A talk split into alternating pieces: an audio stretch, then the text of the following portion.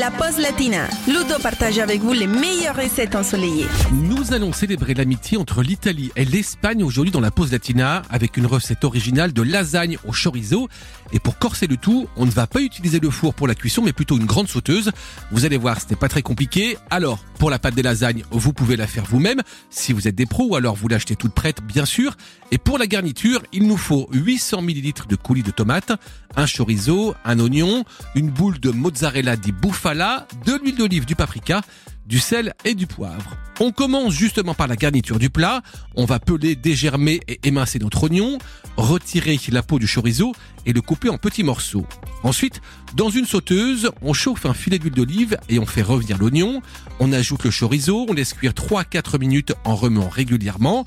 On ajoute ensuite le coulis de tomate, on sale, on poivre et on ajoute aussi un petit peu de paprika avant de laisser mijoter 10 minutes sur feu moyen et de réserver cette sauce dans un saladier.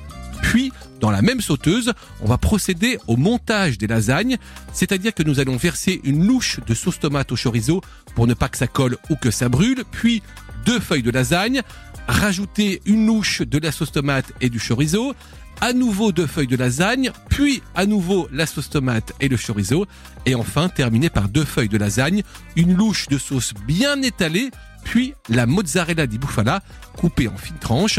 On cuit tout ça à feu moyen et à couvert pendant 30 à 35 minutes. Buon appetito y buen provecho